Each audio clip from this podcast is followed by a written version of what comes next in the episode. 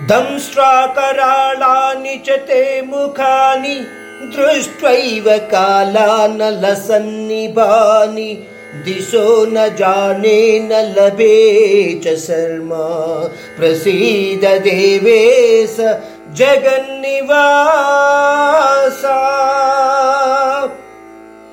విశ్వరూపంలోని ఉగ్రత్వాన్ని చూసిన తరువాత అర్జునుడిలో భయం కలగడం మొదలయ్యింది. అందువలన అంటున్నాడు భయంకరమైన కోరల వంటి దంతాలతో ధ్వంసం చేయగలిగే భయంకరమైన అగ్నిజ్వాలలతో నిండి ఉన్న అనేకమైన నోర్లతో నాకు ఎక్కడకు చూడాలో అర్థం కావటం లేదు. భయంతో నా మనస్సు అంతా అల్లకల్లోలంగా అనిపిస్తోంది. పరమాత్మ శాంతించు. ఈ బ్రహ్మాండము అంతా ఎవరి నివాస స్థానమో నాకు తెలియచెయ్యి. ఈ శ్లోకం ద్వారా మనము అర్థం చేసుకోవలసిన విషయం ఏమిటంటే అర్జునుడు విశ్వరూపం చూపించమని కోరాడు.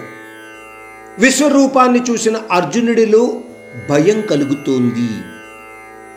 ఆ భయంకర స్థితి నుంచి ఎటు పోవాలో లేదా ఏ దిక్కులో చూడాలో కూడా అర్థం కావటం లేదు అర్జునుడికి. అంటే అర్జునుడు నిస్సహాయ స్థితిని అనుభవిస్తున్నాడు. ఈ పరిస్థితి నుంచి తనంతట తాను తప్పుకోలేడు. గ్రహించవలసిన విషయము కొన్ని కర్మఫలాల కారణంగా అసహాయ స్థితులను ఎదుర్కొనక తప్పదు. అందువలననే ఆ పరమాత్ముని ధ్యానం ద్వారా మనలను మనము ఆ పరమాత్మునికి అప్పగించుకుంటేనే పరమ శాంతి స్థితిని అనుభవించవచ్చు.